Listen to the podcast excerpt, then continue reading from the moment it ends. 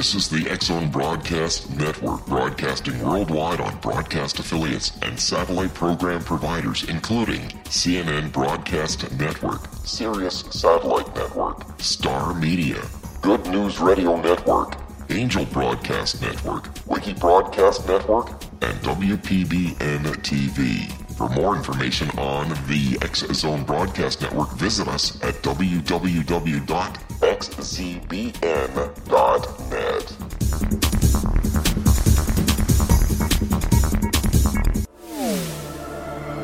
The X Zone Radio Show with Rob McConnell is largely an opinion talk show. All opinions, comments, or statements of fact expressed by Rob McConnell's guests are strictly their own and are not to be construed as those of the X Zone Radio Show or endorsed in any manner by Rob McConnell, Relmar McConnell Media Company, the X Zone Broadcast Network, its affiliated networks, stations, employees, or advertisers.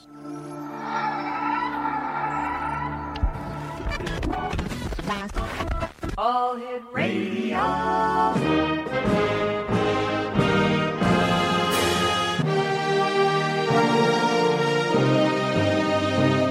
Welcome to the X Zone, a place where fact is fiction and fiction is reality. Now, here's your host, Rob McConnell.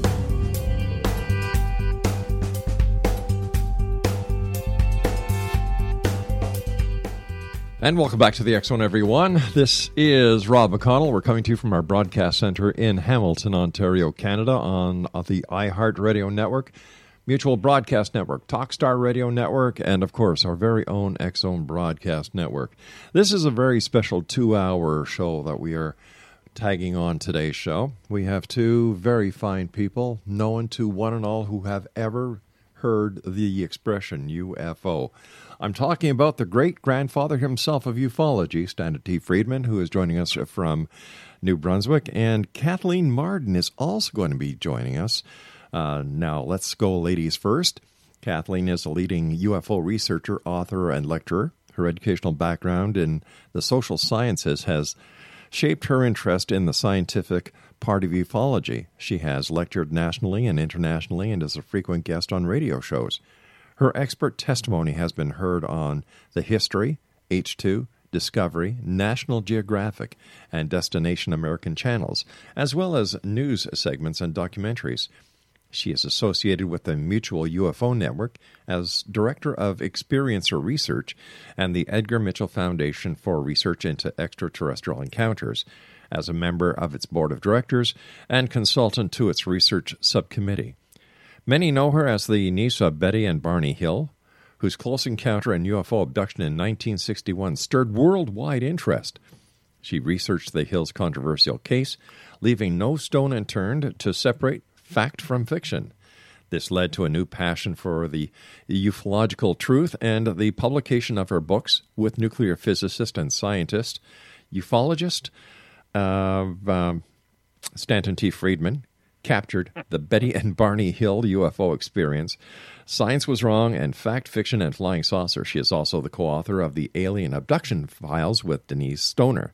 She has expanded her work to include the investigation of contact with non-human entities, the perplexing phenomena related to its to it, the history of government involvement, and the investigation and study of UFOs and cover-up. You can purchase autographed copies of her books and read all about her upcoming conferences at www.kathleen-marden.com.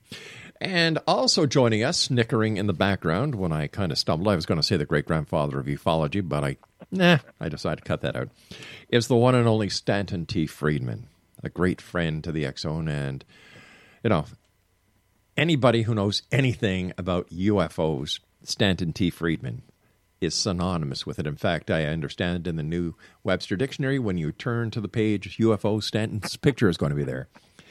After 58 years of, After 58 years of study and investigation, nuclear physicist Stanton T. Friedman has summarized his views about flying saucers. Now, he is convinced that the evidence is overwhelming that some UFOs are int- intelligently controlled extraterrestrial spacecraft, that the subject represents a cosmic Watergate.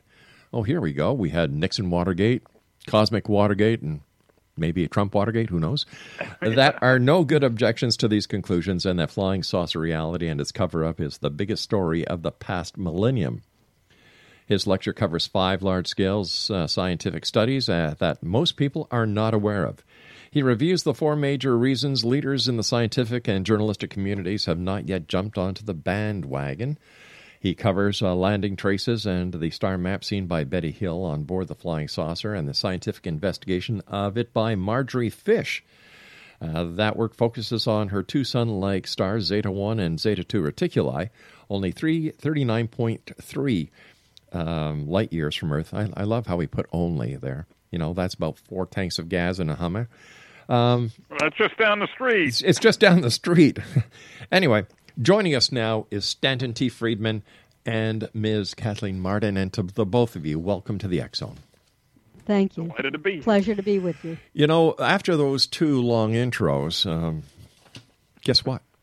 I got to take a commercial break. Can you believe it? so why don't we do this, Exonation? Stanton and Kathleen are going to be with us for two hours tonight. And if you'd like to find out more about Kathleen, her website is kathleen-marden.com. And Stanton, what's your website? www.stantonfriedman.com. As if anybody in the UFO community doesn't know that one. We'll be back on the other side of this break as we start this very two hour edition of the X Zone with Stanton T. Friedman and Kathleen Marden. My name is Rob McConnell. This is the X Zone, a place where people dare to believe and dare to be heard, and we'll all return on the other side of this short break. Don't go away.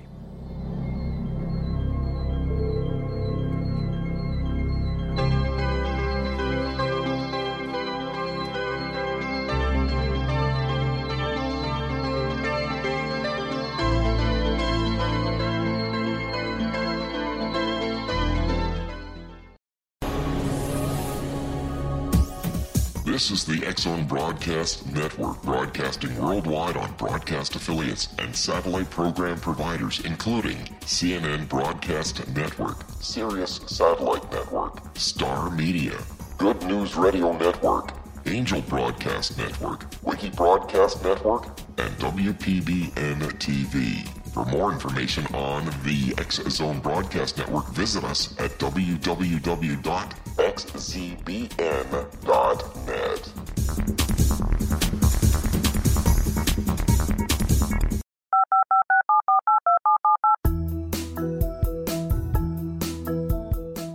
Did you know that when you're on the road with limited data or Wi Fi, you can still listen to the Zone radio show with Rob McConnell, The Science of Magic with Gwilda Wiyaka, X 1, Dimension X, Space Patrol, and every minute of the Zone broadcast network by calling 213 401 0080, courtesy of Audio Now.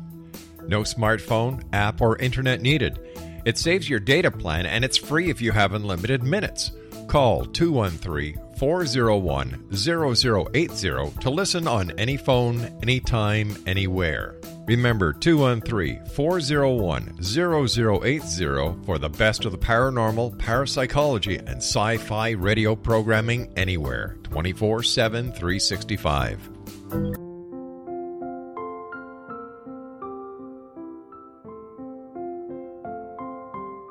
I am Dr. Carl O. Helvie, founder president of a new cancer foundation focusing on evidence based physical, mental, and spiritual interventions, including natural cancer cures, prayer, meditation, affirmations, nutrition, and other related holistic cancer prevention and cure modalities.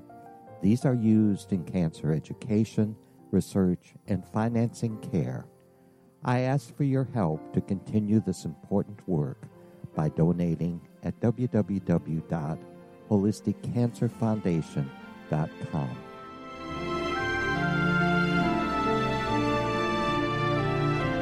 Hello, I'm Pete Marsh. With my daughter Justina, we will be presenting the new radio show, Too Good to Be True. If something seems too good to be true, it usually is. But with the help of Justina's amazing gifts, we're going to gain insight into questions that don't yet have complete answers. Have you wondered who built Stonehenge and for what reason? Why are crop circles found in the same region as Stonehenge and elsewhere? Are crop circles a hoax or are they created with technologies that we have little knowledge of? Who built the pyramids in Egypt and also in other countries? How and why were they built? Was the Titanic switched with the Britannic as part of a gigantic insurance fraud or for more insidious reasons? What caused the Tunguska event when trees were flattened over an 800 square mile area in Siberia? Will the new insights be too good to be true? Well, that will depend on what you are prepared to believe. Please join us as we start on this journey together. For more information on Too Good to Be True, Visit www.xzbn.net. Little children aren't the only ones afraid of the dark. Millions of soldiers return from war zones with PTSD, anger, frustration, fear, and loneliness, much of which surfaces during the darkness of the night. You have the chance to change the lives of these American heroes. Songs and Stories for Soldiers.us provides free MP3 players for these men and women. With a list of 3 million songs in 16 different styles, 100,000 audiobooks, and 30,000 old time radio programs, every veteran can find something to soothe and comfort them at no cost.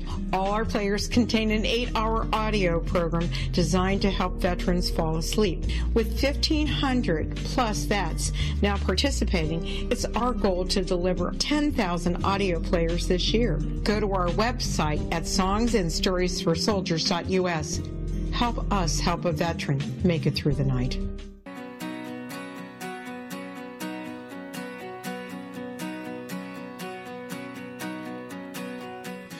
Welcome back, everyone. Uh, this is a very special two hour edition of the Zone Radio Show. Our two guests are Kathleen Marden. She is a leading UFO researcher, author, and lecturer. And the one and only Stanton T. Friedman, the great grandfather of ufology. To both of you, thank you so much for joining us tonight. And uh, let me see, who would like to start? Well, Stanton's a real nice guy. He, uh, you know, he's in New Brunswick, and us Canadians are very polite when it comes to manners. So let's go to Kathleen first. Kathleen, your reputation as a researcher is built around the ET contact phenomena, and your books captured the Betty and Barney Hill UFO experience. Uh, Science Was Wrong and The Alien Abduction Files. What made you decide to write about the information in your new book, Fact, Fiction, and Flying Saucers? Well, I think I got a start on that when I was doing research to uh, attempt to find Philip Klass's uh, background. I wanted to know if he worked for a three letter agency.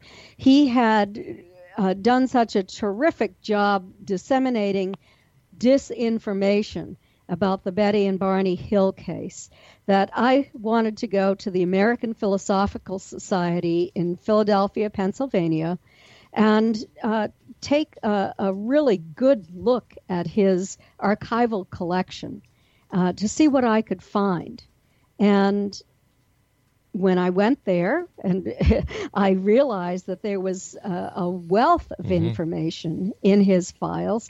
I also found that uh, Dr. Donald Menzel, another huge debunker, uh, had his correspondence files there, and that Menzel was on the board of directors uh, when he was alive at the American Philosophical Society.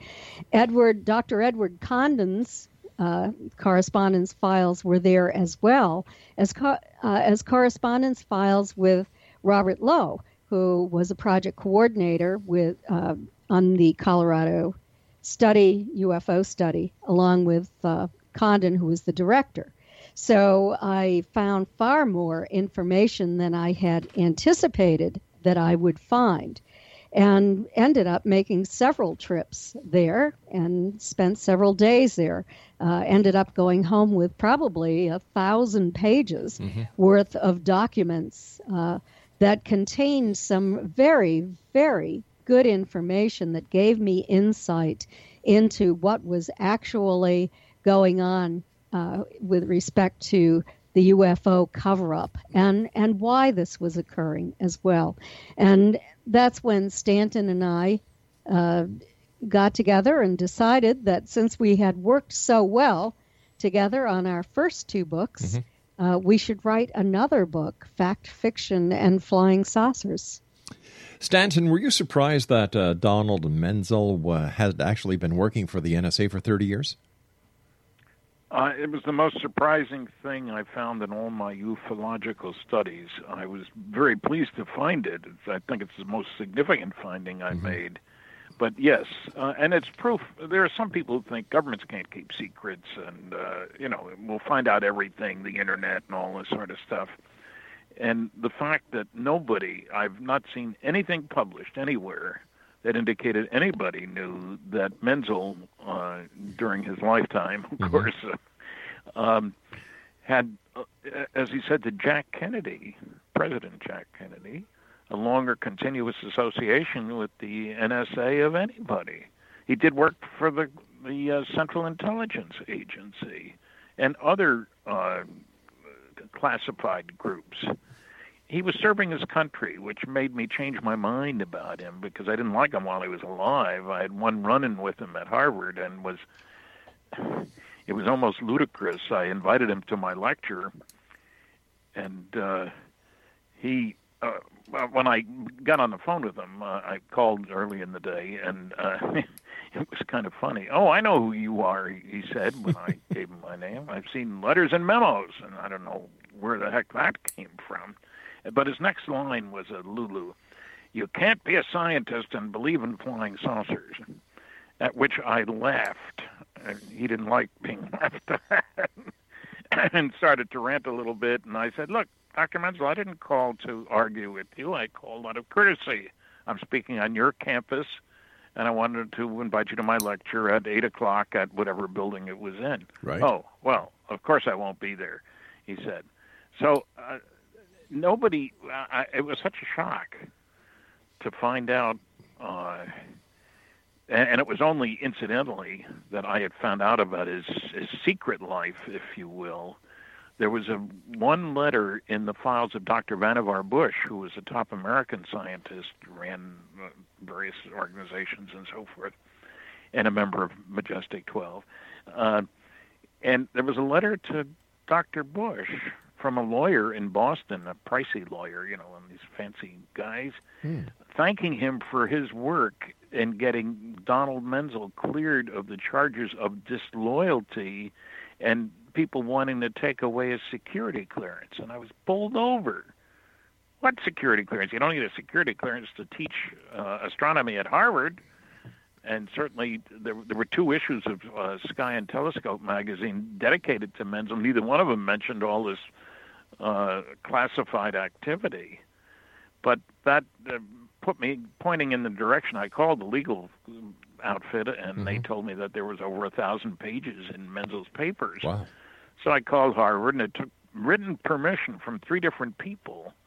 And I meant uh, I mentioned this not to brag, but so people know they can't just walk in and get access to some of this stuff uh, you got to make arrangements so that they'll have the material for you and so forth. Mm-hmm. Three different people had us uh, sign off, including his wife, on my looking at his papers. And then when I went there, I got a grant from the Fund for UFO Research, and didn't know where to look really because I knew that his UFO materials were uh, some were in Denver, some were in, in Philadelphia, and so forth.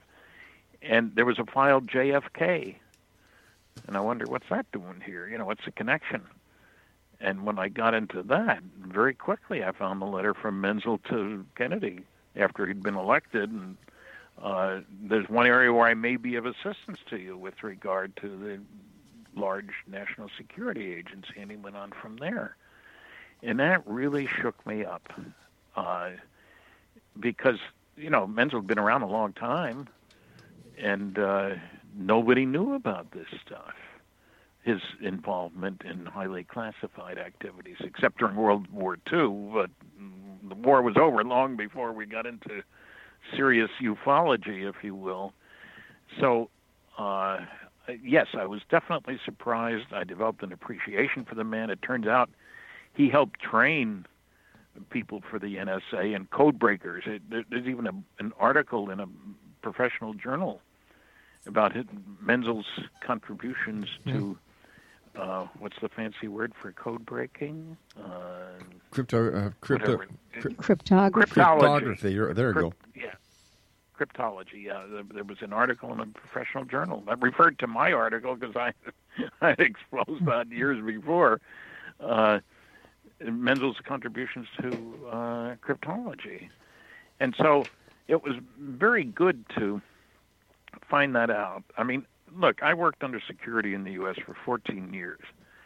Uh, unlike some people, I am absolutely convinced that secrets can be kept. Mm-hmm. I helped keep some. Uh, you know, and, and so I, I still get people. I've had people say, "Look, in this today's world with the internet and stuff like that, governments can't keep secrets. That's nonsense."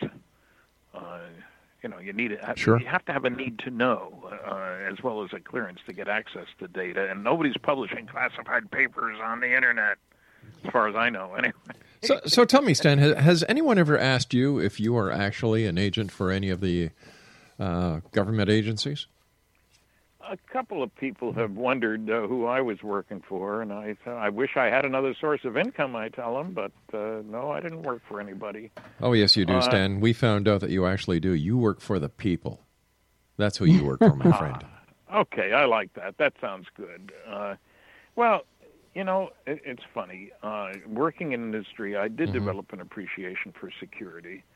And I shock some people now when they say, well, don't you want everything declassified? And I say, no. Why not? I say, because there is a national security aspect.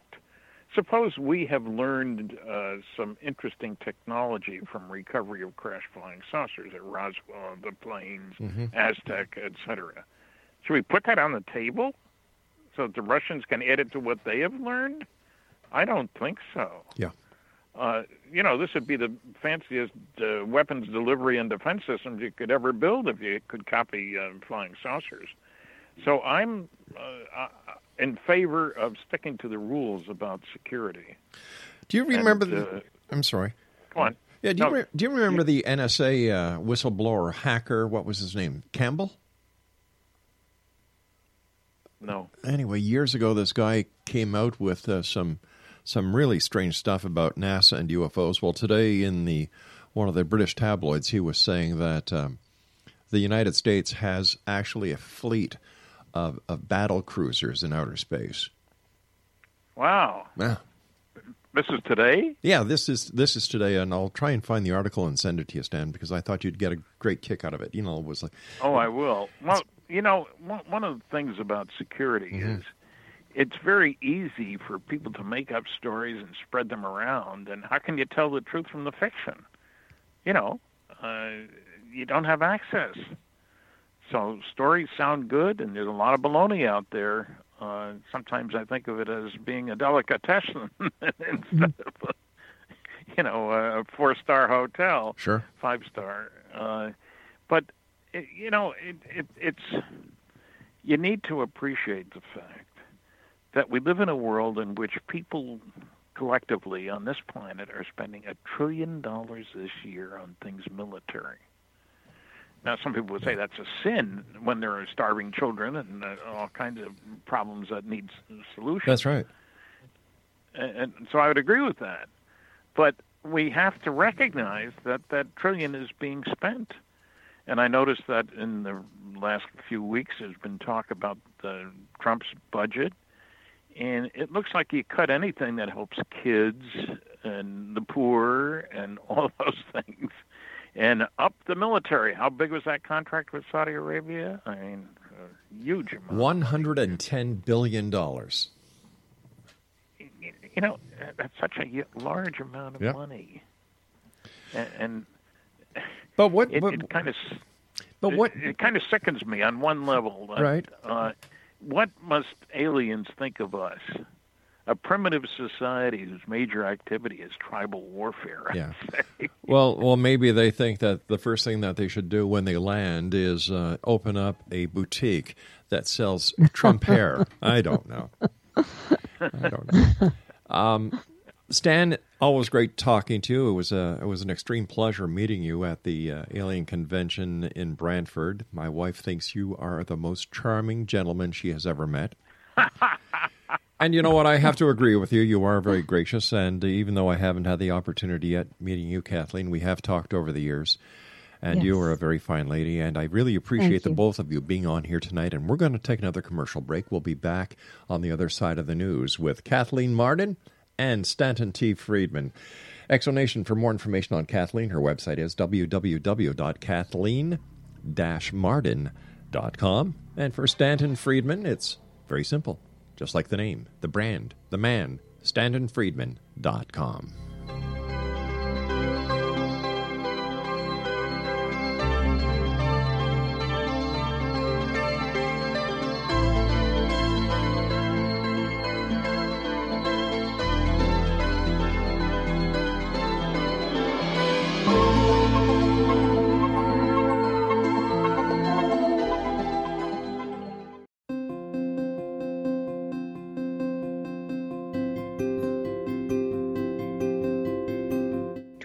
personal gateways into infinite wisdom. Don't miss shamanic counselor and indigenously trained dream decoder Sandra Corcoran's inspiring book, Shamanic Awakening Between the Dark and the Daylight. This remarkable work chronicles Sandra's 35 years of experience with diverse wisdom keepers and her initiations throughout the Americas and across the British Isles, Turkey, Greece, and Egypt. Sandy's knowledge of symbology, psychology, and myth influence her dream blog and workshops. Sandy offers private tarot readings, international journeys, a meditative CD, as well as her book, Shamanic Awakening, to encourage you as you navigate this earth walk, creating a deeper connection to yourself and all that is. Find this and more at Sandy's website, starwalkervisions.com.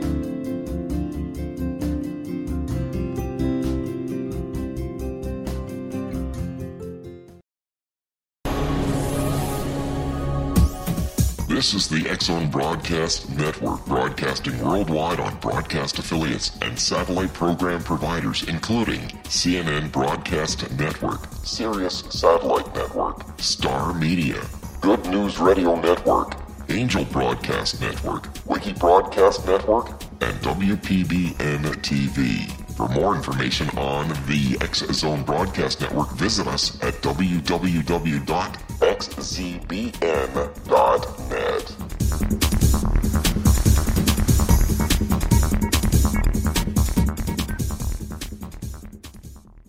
How would you like to be able to read other people's minds? Well, the next best thing is here. When you know how to read a person's name, you know how the person thinks, feels, and behaves. Each letter in our name holds a key to unlock our true essence. Our name contains both our gifts and challenges in this lifetime. Nemology science discovers personality secrets hidden in the placement of the letters of our names, including the first and last impression people remember about us. Sharon shows us how to interpret the arrangement of letters as outlined in her book, Know the Name, Know the Person. Sharon Lynn Wyeth created nemology science after 18 years of research and testing her theories and has supported thousands of people around the world in understanding themselves and others better. You'll enjoy Sharon's unique teachings as she shares her system to learn the gifts behind your given birth name. Even if you don't like your birth name, there are jewels in this book. If you're thinking of changing your name, ready to name your child, or wanting to get along better with others, this is the book for you. If you'd like to improve your relationships and change your life for the better, get the book today. Know the name, know the person, or visit www.knowthename.com. That's www.knowthename.com.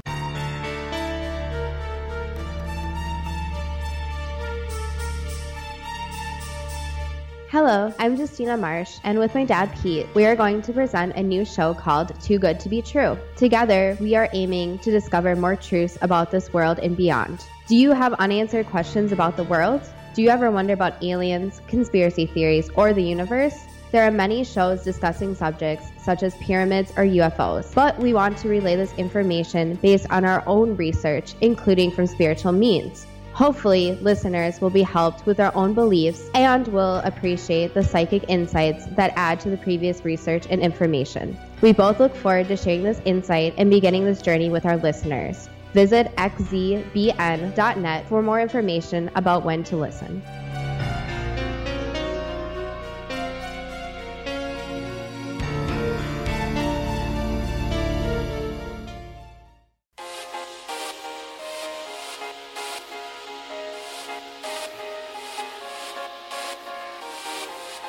Welcome back, everyone. Kathleen Marden and Stanton Friedman are two very special guests for this special two hour edition of the X Zone Radio Show with yours truly, Rob McConnell. And um, Kathleen, recently you've been speaking more about distortion in the Betty and Barney Hill case. What evidence do you have of a cover up and who was involved? First, the Air Force was involved, and that is in the Project Blue Book records.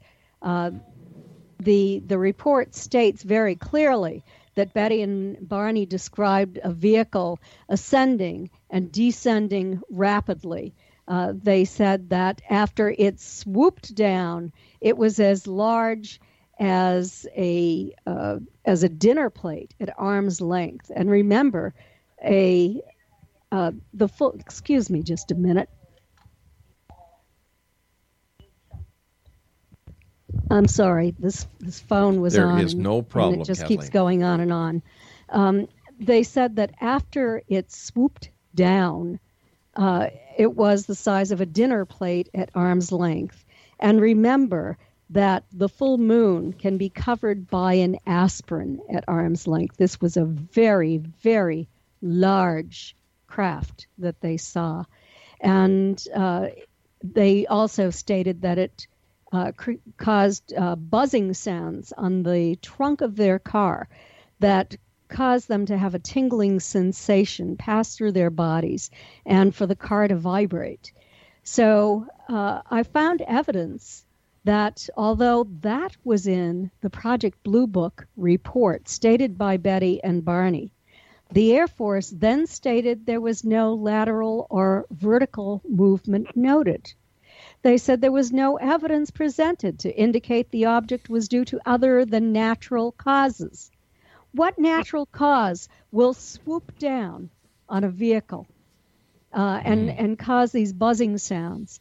They went on to say that it was probably an advertising searchlight. An advertising searchlight in a desolate area in uh, during the off season where there are no movie theaters around, there are no shopping centers. Mm-hmm. This is out in the wilderness. It is. Or even the planet Jupiter as the result of a strong temperature inversion. Well, I had to follow up on that. To I knew that the rest was a lie but I wanted to find out if there really was a strong temperature inversion in that area on that night. So I contacted a senior, a, a veteran meteorologist, and asked him to go to the U.S. Civil, uh, U.S. Uh, Weather Archives to uh, find out if that was even correct. So not only did he go there, but he asked two other senior veteran meteorologists to look at the archival records as well.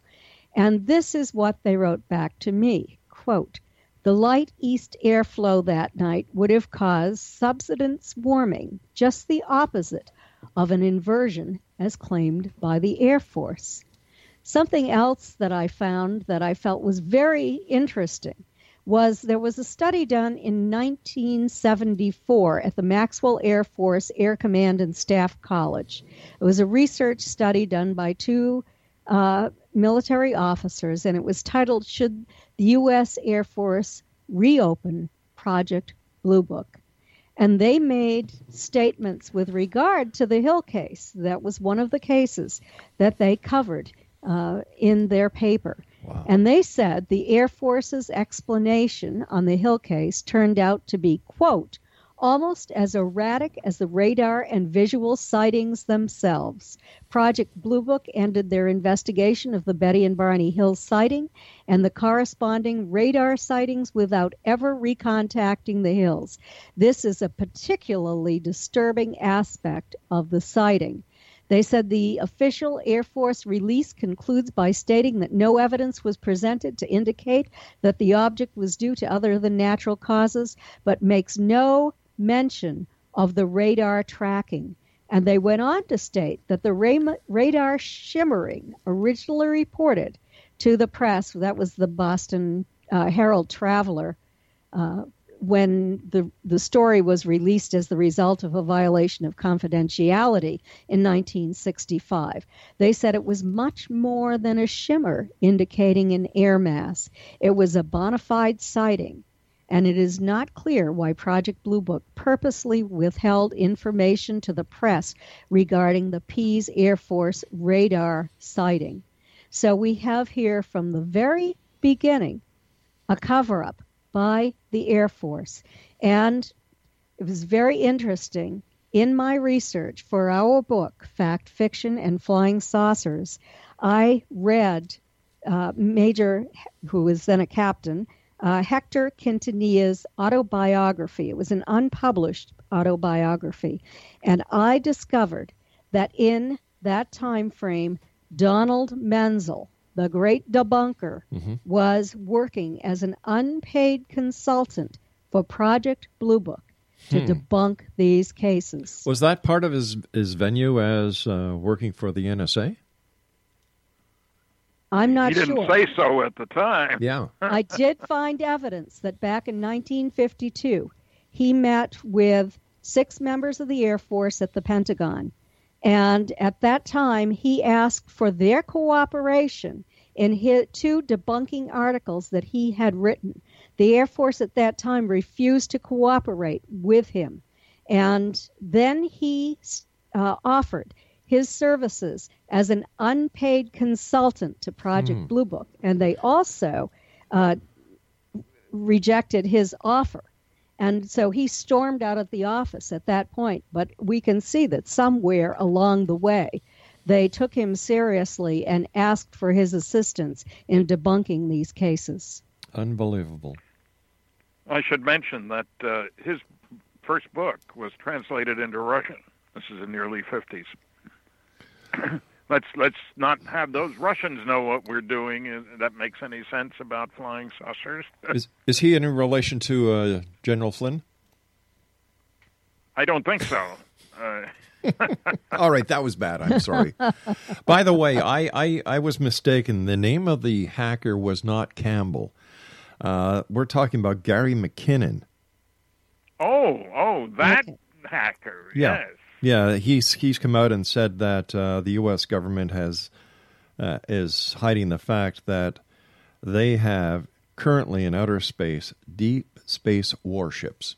Now that in itself is a little funny, but I had a uh, guest on the show not that long ago who said that he was a gunner on board one of these ships, and that's another story for another time, Stanton. Um, oh, yeah.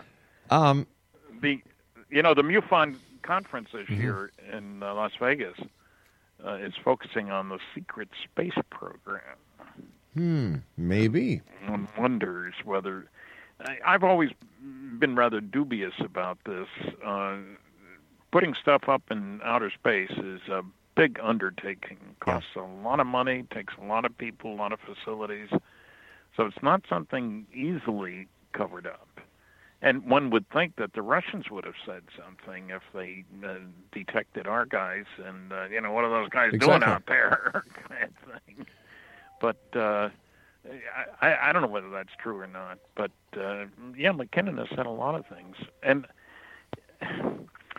how do you get at the truth about the secret space program? Uh, we get people standing up who don't provide evidence, yeah. and that makes it difficult you know you got to believe them, I guess. And I'm uh, I have a big gray basket, uh, not black, not white. Yeah. Maybe you know, give me evidence and and I'll believe you, but don't just tell me and say you expect me to believe it just because you said so. What about you, Kathleen? Uh, where do you stand on the secret space uh, possibility?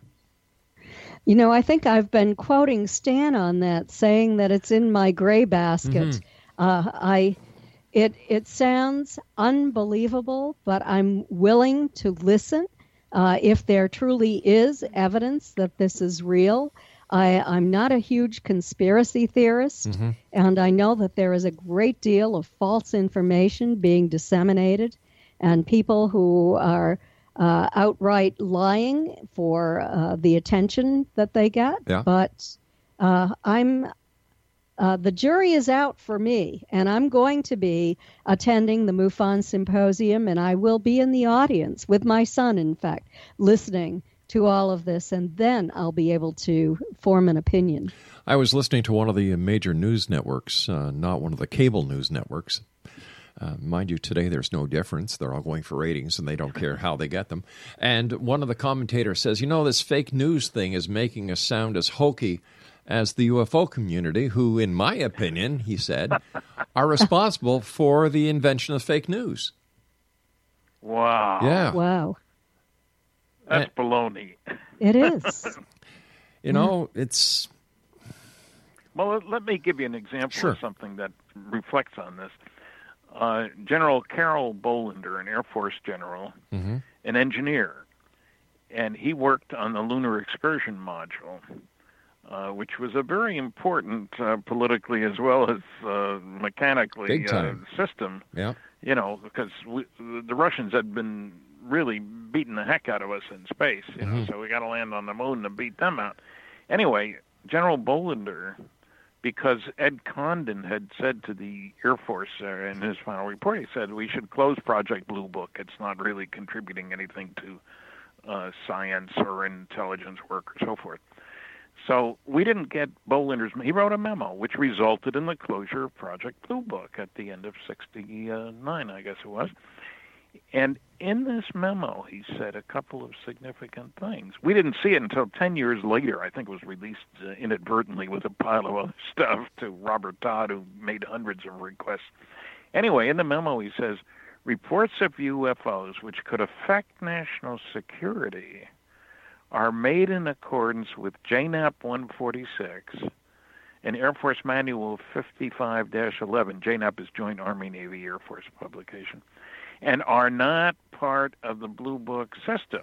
Now, the Air Force had always said Blue Book was it. Yeah. So that, that was an incredible statement. And then two paragraphs later, he said, if we close Project Blue Book, the public won't have a place to report sightings. However, as previously noted, reports which could affect national security will continue to be investigated using the procedures designed for that purpose.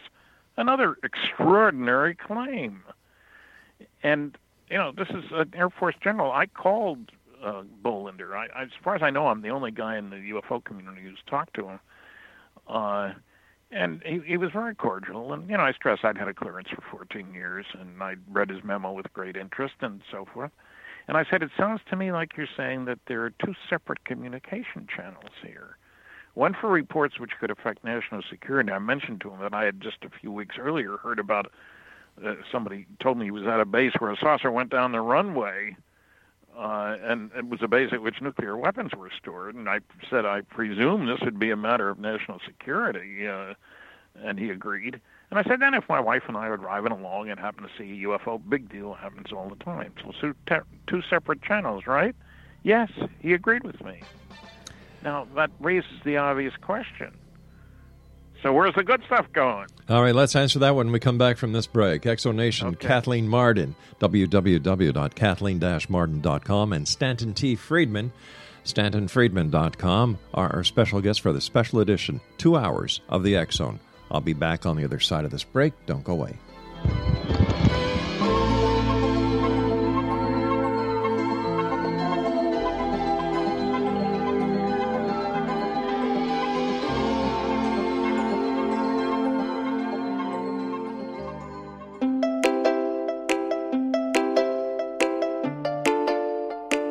Are you curious? Do you want to learn more about how the world works and have fun at the same time?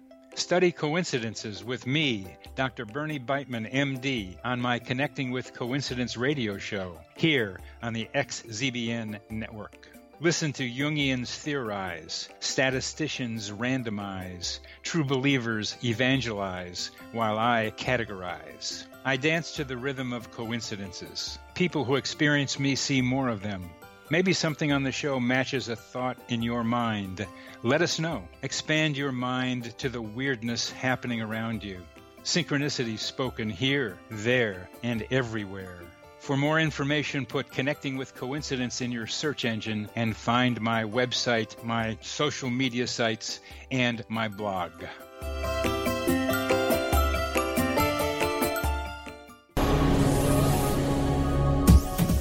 This is the X Zone Broadcast Network, broadcasting worldwide on broadcast affiliates and satellite program providers, including CNN Broadcast Network, Sirius Satellite Network, Star Media, Good News Radio Network, Angel Broadcast Network, Wiki Broadcast Network, and WPBN TV. For more information on the X Zone Broadcast Network, visit us at www.xzbn.net.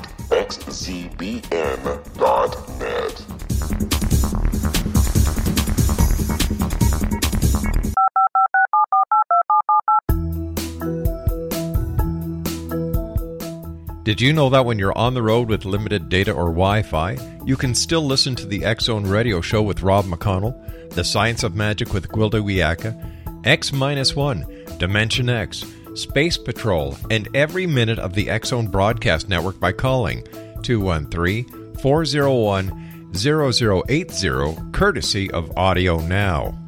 No smartphone, app, or internet needed. It saves your data plan and it's free if you have unlimited minutes.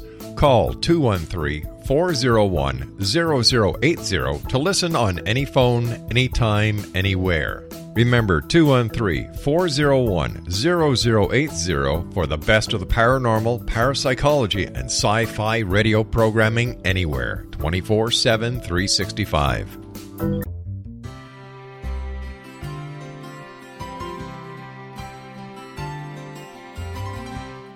True healing must address four levels physical, emotional, mental, and spiritual for us to live joyful and productive lives. We tend to treat three of the four, leaving the spiritual languishing. If you're tired of the same dysfunctional patterns cropping up in your life, soul balancing is for you. Trixie Phelps, owner and founder of Soul Balancing, is a naturally gifted energy healer trained in numerous esoteric forms, including shamanism. Trixie has created a powerful modality that safely and effectively clears your energetic field. A soul balancing session can remove interference, heal trauma, and restore your hope. Contact Trixie for a life changing long distance session today. www.soulbalancing.world.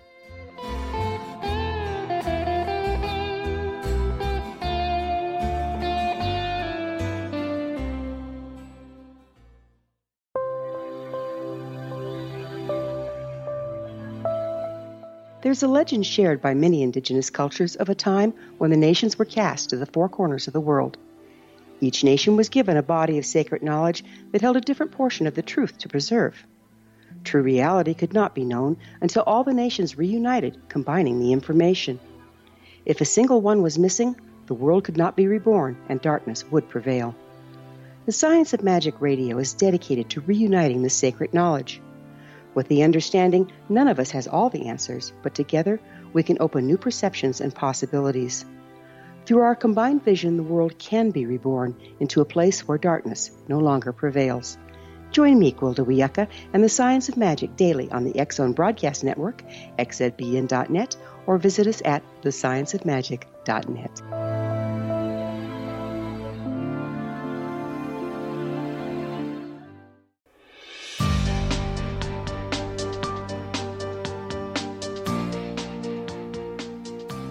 Welcome back, everyone. Uh, Stanton Friedman and Kathleen Marden are special guests for this special two hour edition of the Zone.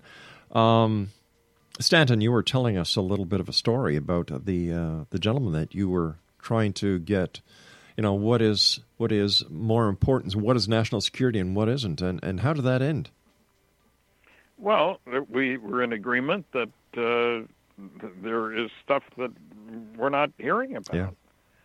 and uh, you know, how much more official can you get than the guy who wrote the memo that closed Project Blue Book? You know, I, I was very favorably impressed with him. Uh, as you can imagine, working on the lunar excursion module, as he put it to Yeah. me, at least when we finished that, uh, I didn't have to work 12-hour days, but there was an awful lot riding on the Mhm. successful landing on the moon. You know, politically. Sure, and least of all, bringing those uh, most least of all, bringing the uh, the astronauts back home safe and sound.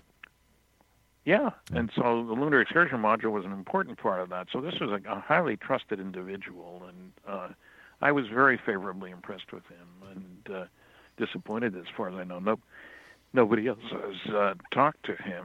Uh, Hmm. but that raises the obvious question. So where did the good stuff go? And people ask me about MJ12. Well, you don't believe in MJ12. That's all baloney, isn't it? I've heard that line.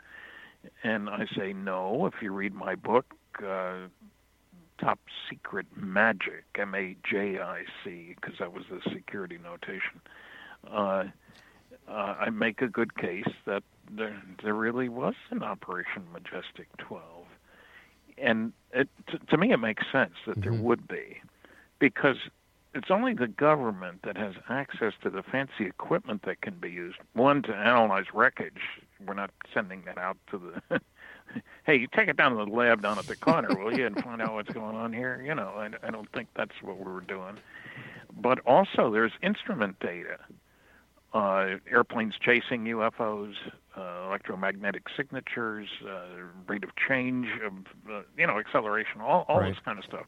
And only the Yeah. government has that kind of equipment to make that. So you don't need Army, Navy, Air Force, each doing their own thing. You need a central clearinghouse, uh, just as it says in the Truman Forrestal memo. Uh, and to me, as somebody who's worked on uh, sophisticated, advanced uh, research and development activities, it makes sense. You'd have a central place where you have people who uh, look at all the wreckage, you know. So you, you don't Sure. you don't throw it around a little here, a little there, a little someplace else. You want to put stuff together.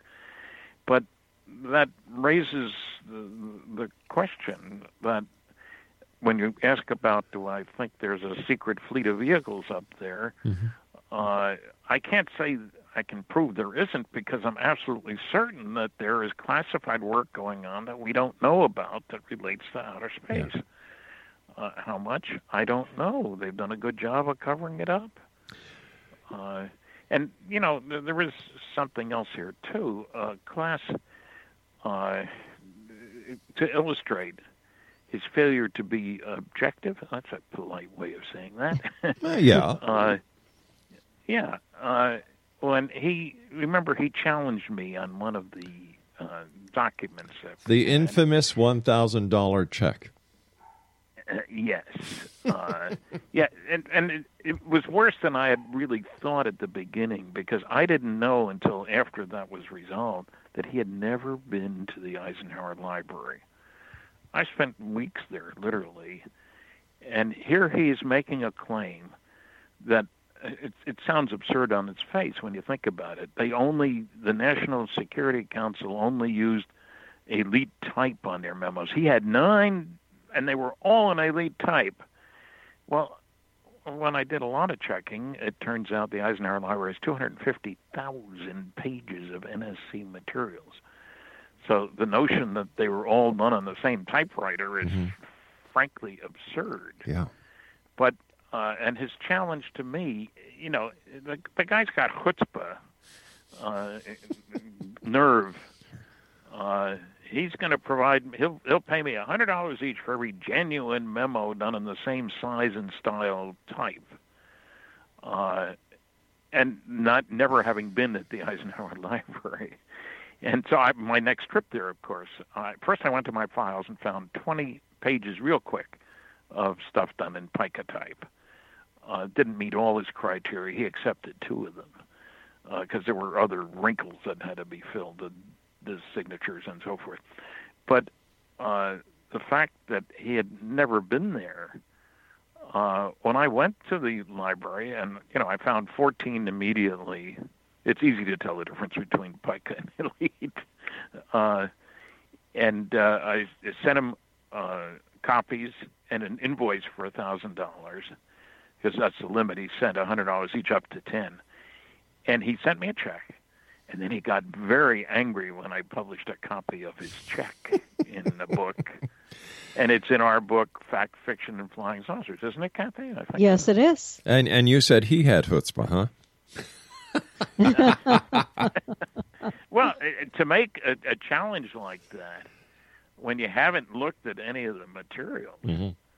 so it does raise the question: Who was he working for? Now, he always made a big thing about he doesn't work for any three-letter agency. Uh, maybe it's a different agency. you know? Operation Majestic 12, that's not a three letter agency. No, it's not. You know, you know, you you had talked a bit about uh, Edward Condon. It, it seems that both you, Stanton, and Kathleen have come down hard on the guy. Did you ever have any interaction with him?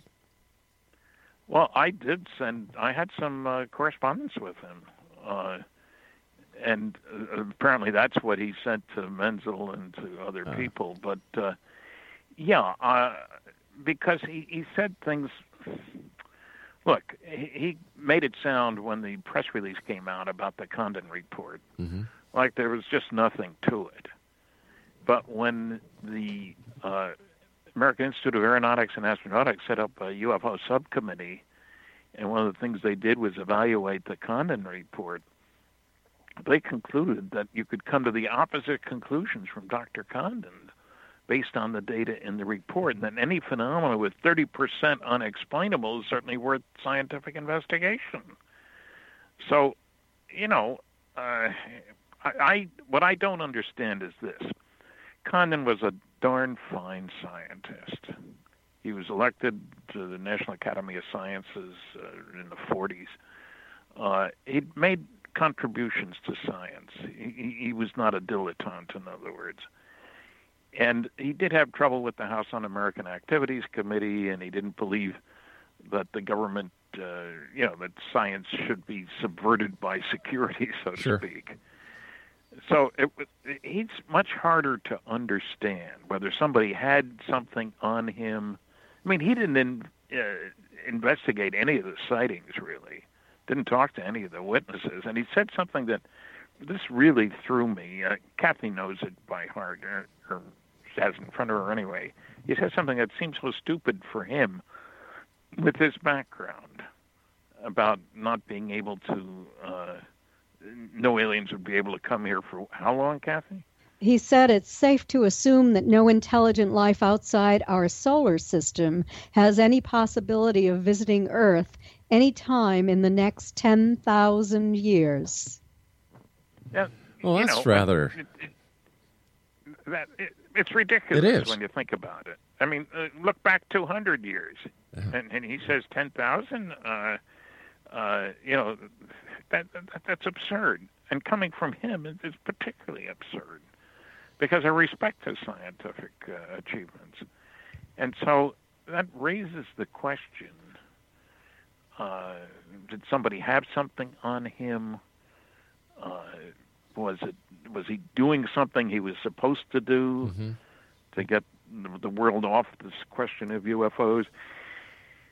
I, I don't know, but it bothered me, uh, frankly, because I had um, see Condon. I can understand. I mean, uh, Menzel. I can understand. He was working for the NSA. I had done classified work for the CIA. So okay, uh, he's somebody who knows which side his bread is buttered on, so to speak. Uh, and he even mentioned in his unpublished autobiography that he received more uh, in retirement from his non-Harvard work than from his Harvard work, uh, which tells you he was making a lot of money outside. You know, he, he was busy. Uh, but why Condon did what he did, uh, I, I don't know. And it would take a psychiatrist, I think, to figure that out. Or some evidence that we haven't yet uncovered. You know, and, and Condon was strongly opposed to funding for the scientific study of UFOs. His uh, documents, his correspondence, all support that idea. And I was very distressed by the letter I found that he wrote to the president of McGraw Hill Publishing Company recommending Philip Klass as the go to guy for the mainstream media stating that they should not uh, go to someone who, like Professor James McDonald, you know, hmm. and, and we all know that James McDonald was probably the greatest Yeah. scientific ufologist ever to have Yes. lived. But he he said who would not make the foibles of Professor James McDonald, that Philip Klass was the excellent investigator who knew the truth. And then for many, many more years, Philip Klass was the go to guy. And disseminated nothing but disinformation to the mainstream media to cover up the UFO presence. All right, guys, please stand by. Truth. We've got to end this segment this hour. X Zone Nation will be back on the other side of the news with another hour with our two very special guests this hour, Kathleen Marden and Stanton T. Friedman. This is the Zone. I am Rob McConnell, and we're coming to you from our broadcast center in Hamilton, Ontario, Canada. Don't go away.